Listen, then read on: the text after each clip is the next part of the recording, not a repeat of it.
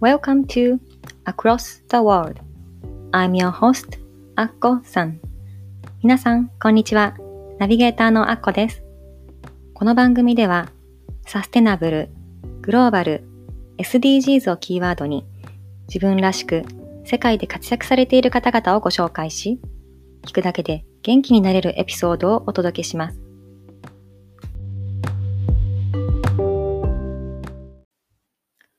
Welcome to Across the World Episode 29皆さん、こんにちは。Across the World 第29回目の放送へようこそ。ナビゲーターのアッコです。えー、前回の放送では、あの、私の自己紹介を英語でしてみたんですけれども、聞いていただけたでしょうか、えー、私はですね、英語がペラペラではないので、あの、こうやって、あの、不完全なね、英語をこの一般公開するっていうのがすごく、あの抵抗があって、本当こう、買いボタンを押すまでに何回も聞き直して、あのー、ね、どうしようかなと思いながらも、もう一日悩んだ後、公開したんですけれども、あのー、実際、あの、公開した後に、何人かのね、方が、あの、聞きましたよって、なんかすごく良かったよっていう、あの、感想をいただいて、あの、ちょっと恥ずかしいなと思いながらも、あの、勇気を出してね、公開してよかったなとは思いました。それで、あの、まあ、実際聞き直すと間違いとかもあって、もう一回撮り直したいっていう気持ちもあるんですけれども、もうね、いいやって 私は不完全なままでも、とりあえず大丈夫っていうのをモットーにしているので、このね、あの、このままいきます。はい。間違いがありますが、ご容赦ください。それでですね、あの、この英語の私のね、この前回の自己紹介エピソードを聞いて、あの、ちょっとはっきり何言ってるかわからないところもあって何回か聞いてみますって言ってくださってる方もいらしたんですけれども、えっと、私が自己紹介エピソード一番最初に録音したのがもう約2年前になるので、その時からね、私もだいぶ変わっているので、今回改めて、あの、日本語でももう一度、あの、私がどういう人でどんな思いでこの番組をやっているのかっていうのを、この前回のね、英語エピソードで話したこと、プラスアルファ含めてちょっと今回はお話ししたいと思います。えー、前回のあの英語エピソードでも最初にですね、Do you want to live the life you love?If the answer is yes, then this is the right podcast for you ってお話ししたんですけれども、えー、私が大好きな言葉で、あの、このポッドキャスト番組でも何回かご紹介しているボブ・マーリーの言葉があるんですけれども、Love the life you live. Live the life you love. 自分の生きる人生を愛せ。自分が愛する人生を生きろっていうね、このボブ・マーリーの言葉をあの前回の英語エピソードでも最初にご紹介してるんですけれども、えー、私はこの Love the life you live 自分が生きている人生を愛するっていうこと？もうまだ実際できてないし、この Live the life you love 私が本当に愛する人生を生きるっていうこともまだ実際はできていない。こう全部道半ばな感じなんですけれども、あの、私はそういうふうに生きたいなと思いつつも、いつも私すごく八方美人なので、この小さい頃からあの両親の期待にね、添えるようにいい娘を頑張って、いい生徒を頑張って、結婚したらいい妻になろうとして、子供ができたらいい母になろうとして、あの、会社に勤めたらいい社員になろうとして、あの、こう、ずっとね、なんかこう、誰かになろうとしてきたんですよね。気づいてみると。で、あの、本当の自分っていうのをいつもなんか置き去りにしてきたところがあるなと感じていて、私いつからそうなったんだろうと考えたら、だいたい小学校のね、高学年くらいからなんですよね。この自分をちょっと偽り始めたのって。でそれまでは私はすごい単純な普通の女の子で、もうただただ毎日楽しく遊んで暮らしてたんですけれども、あの、こまあ、だいただんだん高学年になるに従って、まあ、あの母親がちょっと勉強、学校以外のも頑張りなさいって言って、自宅学習を始めたり、この中学受験をしたり、で、まあ、私立のね、中高一貫の学校に入って、あの、まあ、せっかく頑張って入ったんだし、このクラスで一番になれるぐらいに、あの、頑張ろうと思って、あの、すごく一生懸命ね、勉強したりして、すごい、いつの間にかいい子ちゃんをやってたんですよね。で、そんなことしてると、先生からもすごく期待されて、じゃあ、あの、クラス委員をやってくれとか、で、あの、同じクラスメートからも、なんか生徒会長とかも、あの、推薦されたりとかしてね、あの、本当は自分はすごいやりたいわけではなかったのに、なんか誰もやらないんだったら私がやらなきゃいけないかな、みたいな感じで、こういつもなんか頑張ってきたんですよ。なんだけども、私、そんな私のターニングポイントが、あの、訪れまして、それが、あの、高校生、高校1年生か2年生の時に行ったニュージーランドのホームステイの研修なんですよね。で、あの、それに行って、私は初めて、この、海外で、まあ、2週間だけなんですけども、あの、で、海外の学校に行って、その、日本人以外の同年代のこと、この、まあ、一緒に勉強したり生活したりするってことを初めて体験したんですけれども、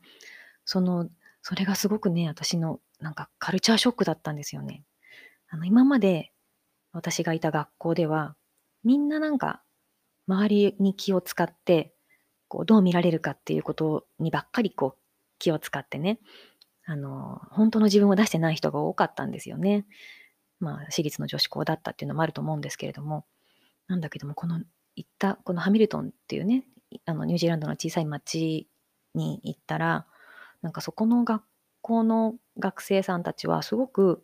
あの、自然体だったんですよ。なんかみんなすごく、なんか素足で、あの教室の間とかをね、行き来してたり、あの、アセンブリーってみんなのあの集会の時間に、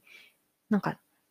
すっごい楽しそうに歌歌ったり踊ったりしていて、もう自分丸出しの姿を見てね、私はすごくショックを受けて、あ、こんな風に生きれるんだって。なんで私はこんな風に楽しく生きてないんだろうってなんか思ったんですよね。で、私だってなんか本当に自分がやりたいことをやっていいんじゃないか。なんか頑張らなくてもそのままの私を出していいんじゃないかって初めて思うようになったんですね。で、それと同時に、あの、それまで私、英語がまあ、お勉強としての英語はそれなりにできたんですけども、この本当に使える英語っていうのは全然できなくって、その初めて海外に行ってみて、こう自分がどんな気持ちを持ってるかとか、あのすごくあなたと仲良くなりたいっていう気持ちとかもこううまく言えなくって、すごくあのストレス感じたんですよね。なんで言えないんだろうって自分が情けなかったし。それで、あの、もう気づいたんです。もう私は絶対英語が上手くなって、このホストファミリーやあのお友達とちゃんとコミュニケーションできるようになるんだってすごく自分に誓ったんですよね、その時。あの、いろんな意味で、このニュージーランドのこの研修、この夏がすごく私のターニングポイントだったなと思います。はい。で、その帰国後ですね、私は初めて、じゃあ私、本当は何がしたいんだろうって、じゃあ自由に私自分らしく生きようと思ったら私何したいんだろうって思った時に、私は部活を変えたいと思ったんですよね。で、あの、私、実はそれまで、あの、こう、まあ、中学はバドミントン部だったんですけれども、高校は、あの、社会本、社会科学研究部っていう真面目な文化系の部活に入っていたんですね。で、あの、なんだけども、本当は私ダンス部に入りたかったんですよ。すごい踊るのが好きだったし。でもなんか、ダンス部って、もうダンス経験者、もうずっとバレエやってたような子とか、まあ、元バトン部とかでね、すごいもう踊りが上手な子ばっかりで、なんか、その初心者の私が入るような部活ではないっていうか、もう、なんか私のキャラじゃないって感じで、恥ずかしくて入れなかったんですよね。なんだけども、そのね、ニュージーランドから帰って、やっぱり私はダンスしたいんだっていうのをこう正直に自分で気づいたので、よしって、私はニュージーランドに行って変わったっていうことにしようって思って、勇気を振り絞ってダンス部にあの転部したんですよね。で、当時の先生にも、すごい、あの、キャラ変だな、みたいな あの、友達にも、えー、ダンス部入るの？みたいな、ちょっと意外、ね、みんな意外って感じだったんですけれども、あの、入ってみて本当に良かったなと思います。うん、やっぱり好きなことをするって単純に楽しいし、私は踊っている時が一番全てを忘れられて、その音楽とか、この動きとかをこう自然にね、感じて、こう、ただ踊るっていうことをする、その、あのフローの状態になれるのがすごく気持ちよくって、で、最初はうまく踊れないけれども、こう練習して、あの、一生懸命ストレッチとかも毎日して、だんだんこう自分が踊りたい動きができるようになってくると、あの、もう、もうどんどん楽しくなるし、それで、あの、私たちは、あの、なんて言うんだろう、まあ、個人的にヒップホップとかジャズとかっていうのも習ってたんですけれども、あの、部活的には、この、表現するコンテンポラリーダンスみたいな感じだったので、あの感情を表現しましょうという感じでね、あの自分たちでこの振り付けも考えて、あの、創作ダンスの大会に、広島県の大会に出たんですよね。で、そしたら、あの、あの初めてね、この部活で、あの、県大会で優勝して、全国大会に出ることができたんですね。で、まあ、全国大会では残念ながら、あの、落選したんですけれども、この、頑張ったら何か成し遂げることができるんだっていう経験、この、友達とこの受験勉強もしながら、この部活を毎日頑張るっていう、その、まあ、なんて言うんだろう、こう、頑張りなさいって言われてやったんじゃなくて、自分たちがやりたくてやったっていうこの経験。で、それでその全国大会にも行けたっていうのがすごく私たちの中の自信になったし、あの、あの、本当にこのニュージーランドに行ったことで私の人生が本当いいように変わったっていう、あの、経験になったので、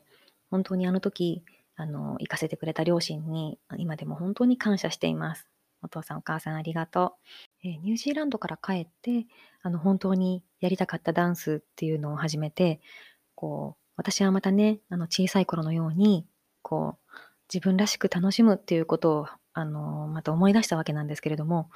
やっぱり、あの、大学受験でもっと勉強しなきゃって、あの、自分自身をこう、抑えるっていうか、あの、勉強に集中した期間もあったし、この、まあ、大学入って、あの、就職して、あの、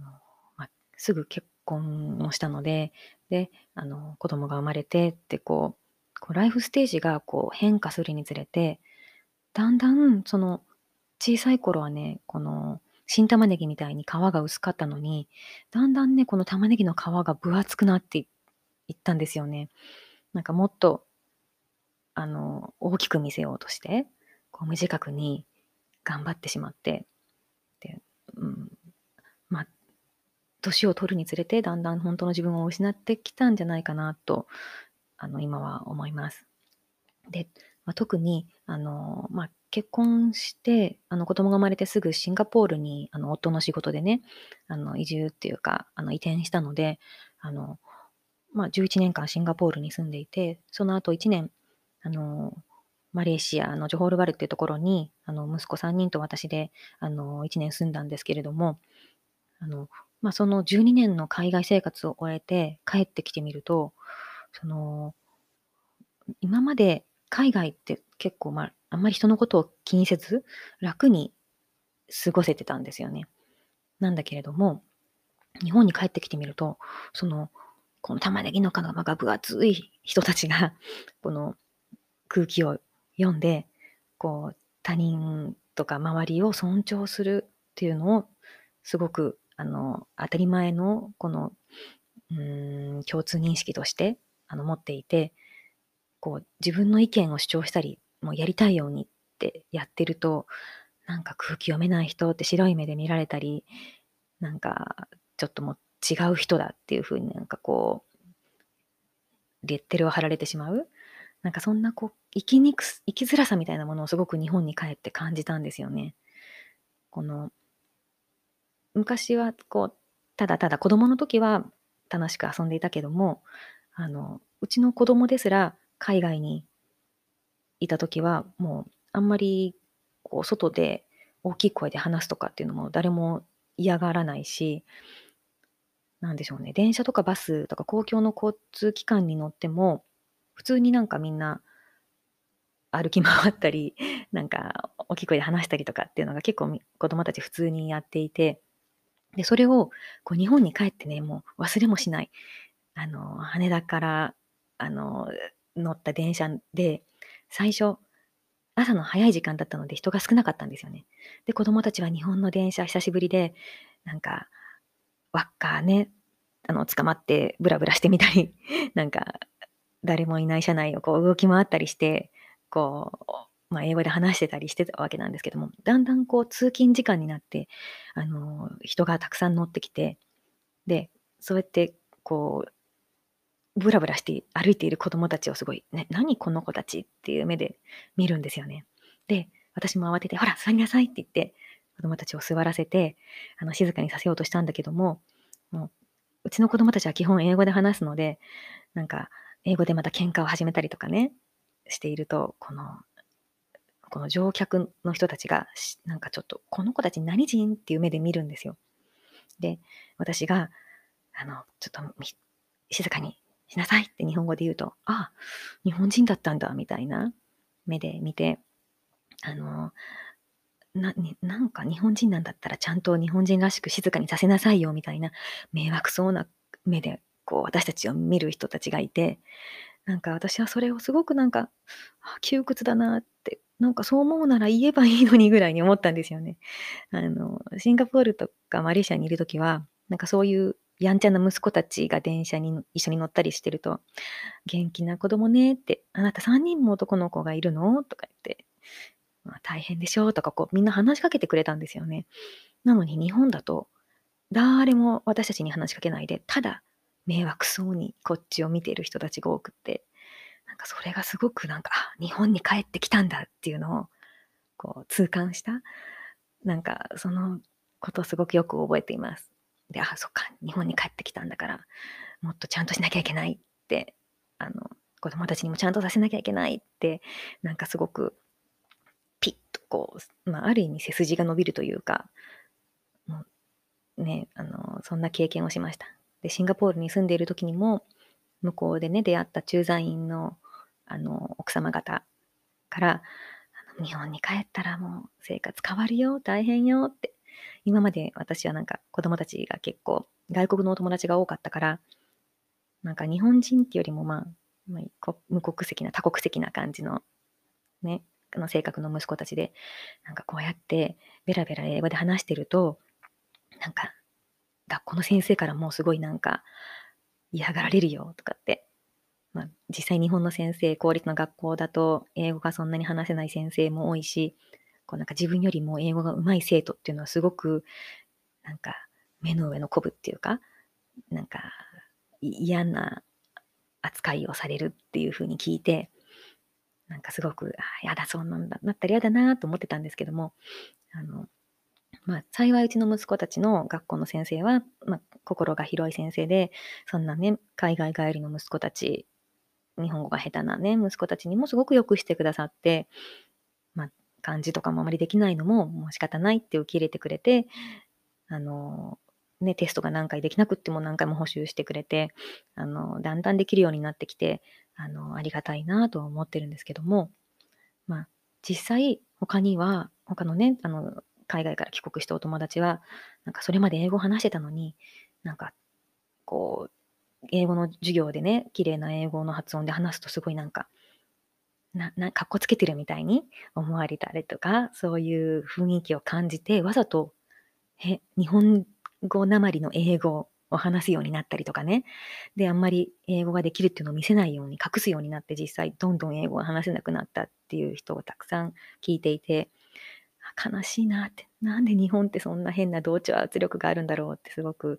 残念に思っていたりもするんですけれども、まあ、だんだんね、あの、みんなの日本人の意識も変わってきて、あの、そういう違いを認めるっていうか、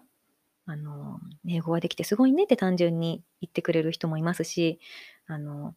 うん、幸いうちの息子たちは、あの、まあ、長男が英語が第一言語で日本語がもうあまりできないっていうのも、まあ、話せるんですけども、英語の方が得意っていうのがあって、家ではまだ英語でと日本語で話しているので、まあ、幸いうちの3人息子は今も英語を忘れずに話してはいるんですけれどもま、そうやって帰国子女教育とは言っても、こう日本の生活にちゃんと馴染むっていうことをメインにした、この日本の帰国子女教育っていうのがやっぱり今でもあって、うん、そういう日本人は日本人らしくしろっていうこの無言のね、同調圧力みたいなもの、うん、これが生きづらさの原因かなとは思うんですけれども、うん、私はまあそのニュージーランドからね帰った時に今までそういうふうにこう周りを気にしていた自分に気がついてなんかやっとその時初めてやっと Who cares? なんかまあいいじゃんって思えたんですよね。うん、だからうちの息子たちにもある意味この開き直ってもう自分は自分ってあの自分らしくしてればいいんだよってそういうふうにあの何も今までの経験をあの隠したりする必要もないしもう英語がねあのまあ、シンガポールの 鉛があったりとかしても、もう普通にあなたらしくいればいいんだよっていうことを話したりはしてるんですけれども、うん、あの、まあ、私の経験も含め、あの、子供たちも、こう、もっと自分らしく、そのまんまでいろんな凸凹があってもそのまんまの自分を愛してそのまんまの良さをこう出していけるようにそんなあの世の中それが認められる世の中になったらいいと思うし、うん、あのそうすることでみんな一人一人が幸せになれるんじゃないかなと思っています。それで、あの、このポッドキャストでは、あの、私はこの We are all imperfectly perfect あの私たちは不完全な完全さを持ってる、この、もう未熟でいいんだよっていう、そのまんまのあなたであなたでいいんだよっていうことを、あの、みんなに思い出してもらって、あの、今っていう時をね、この大事にしようっていうメッセージを届けていきたいなと思っています。この前回の英語のエピソードでも、このあの、オプラ・ウィンフリーさんのね、あの、私の大好きな格言、以前のエピソードでもご紹介しましたが、あの、もう一度ご紹介しますね。Breathe, let go, and remind yourself that this very moment is the only one you know you have for sure っていう、この、息をして、手放して、で、今この瞬間だけがあなたが持っている確かなものなんだよっていう、それを思い出してっていうこの格言、この私の大好きな格言をね、ご紹介したんですけれども、こう、私たちは今にしか生きられないですよね。確かなものって本当に今しかない。あの、明日どうなるかわからないし、本当、来年どうなってるかわからない。だから今、この、私のこのポッドキャストを聞いてくださっているこの、今一緒に共有しているこの瞬間っていうのを本当にありがたいなと感謝して今をもっと満喫しようってそう思います。ぜひあのこれを聞いている皆さんもこういろんな先のこととかをあのわからないこれから起こる先のことわからないことを心配して今っていう大事な時をこうなんかスポイルする？この無駄にしたりするんじゃなくって今を大切にこう感謝して、あの、この未完全な自分でも大丈夫。どうにかなる。今ちゃんとこれまでも生きてきたんだし、今も生きてるんだし大丈夫っていうなんかそういう、この確かな今を生きるっていうことをね、あの、忘れずに、あの、あなたのまんまで大丈夫っていうのをあの忘れないでいてほしいなと思います。えー、このポッドキャストは私があのその海外、12年間の海外生活から帰国して1年くらい経った。2019年から始めて、えっと、今までね、あの自分の人生をこの楽しみながら生きて活躍されている方にインタビューしたり、私のこれまでのいろんなこの自己変容の旅をこう、まあ、子育ての悩みとか、いろんなこの自分を生きるっていうことの試行錯誤みたいなものをこうあまり隠さずにね、あの、シェアしてきたわけなんですけれども、このいろんな私のストーリー、いろんな方のストーリーっていうのを含めて、こうシェアして、皆さんに少しでも、この何らかのインスピレーションをね、あの、持っていただけたら嬉しいなと思って、あの、続けています。このポッドキャストは、あの、3つのキーワードがあるんですけれども、あのサステナブル、グローバル、SDGs っていうこのね、3つのキーワードをあの根底にあのお届けしています。で、あの、まあ、SDGs ね、これ、このポッドキャストを始めた2年前よりも、だいぶ認知度が上がって、皆さんももうご存知だと思うんですけれども、この SDGs なんですけれども、あの、私、実は最初は、あの、この番組を、この SDGs の、この17のゴールを、あの、に絡めてね、あの、お届けしたいなと実は思ってたんですよね。で、あの、この飢餓をなくそうっていうことをメインに活動されている方はこんな方で、その方にインタビューをしてとか、あの、ジェンダー平等っていうこのゴールだったら、そのゴールに合った活動をしている方にインタビューをしてっていう、その、まあ、そのゴールに沿ったような、このゴールにマッピングしたような形でやろうかなと最初は思ってたんですけれども、実際なんかこの番組を始めてみると、私が伝えたいことって、まあ、必ずしも、その、ゴールにマッピングする必要はないんじゃないかなって思い始めて、あの、もっと私のこの自己変容みたいなものも話したいし、あの、SDGs をあんまりこう意識しなくてもいいんじゃないかなと思い始めて、まあ、あの、実際、あの、マッピングとかも全然してないんですけれども、ただ、最終的に、こう、私がお話を伺った方とか、あの、こう私が意識してなくても、その実際活動されている方も意識していらっしゃらない方も多いんですけども、こう、着せずして SDGs のこの17のゴールにつながっている活動をされている方が多いなとあの感じています。で、私自身、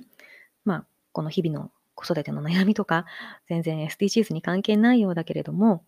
あの、この、いろんなこと、その、まあ、全てのね、あの人に教育をとか、あの、みんなでこう、パートナーシップで、あの、生かしてやろうとか、こう、自分は意識していなくっても、あの、実際、こう、つながっている、世界はつながっていて、何らかのゴールにもつながっているんじゃないかなと思っています。あの、ね、やっぱり、パートナーシップでこの目標を達成しようっていうあの17個目のゴールがありますけれども、私たちは一人じゃね、いろんなことを成し遂げることって難しいと思うんですけれども、こう、こうやって私が誰かにインタビューをしてお話を伺ったり、で、そのお話を聞いて、リスナーさんが何かのアクションを起こしてくれたり、こう、着せずして、もう、もう繋がってるんですよね。で、そういう、この、アンプランドな、この、あんまりこう意図していないいろんな出来事っていうのが起こっていくのが、あの、人生の楽しいところだし、私のこのポッドキャストでも、あんまりこう、ガチガチにこうね、17のゴールがとかマッピングしたりとか、あの、このテーマでとかって決めなくっても、こう、その時々に、こう、私があの話したいと思っていることや、伝えたいと思うことで、この人の活動す素晴らしいな、シェアしたいなって思う人のお話を伺ったりとか、まあ、そんな風に、あの、皆さんと、こう、いい波動を共有していけたらなと思っています。はい。で、あの、私のね、前回の不完全な英語も、のエピソードも、あの、まあ、それで海外の方もね、実際聞いてくださったりとかして、まあ、こう、完全じゃなくてもつな通じてるわけですよね。だから皆さんも、こう、ぜひね、こう、私のこのポッドキャストを聞いて、何かの行動を起こす、あの、きっかけとか勇気になったら嬉しいなと思います。今回も聞いてくださって本当にありがとうございました。次回の放送もお楽しみに。バイバイ。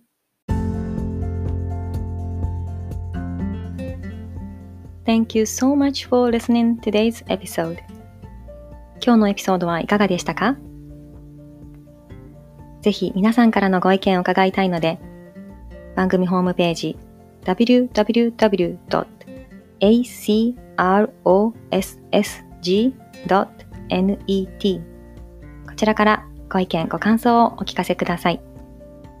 番組の Facebook グループもございます。Across the World Community というのがございますので、ぜひご参加ください。番組の登録もお忘れなく。この番組を楽しんでいただけたら、ぜひお友達にもご紹介してくださいね。昨日よりもちょっと誇れる自分に。では、次回もお楽しみに。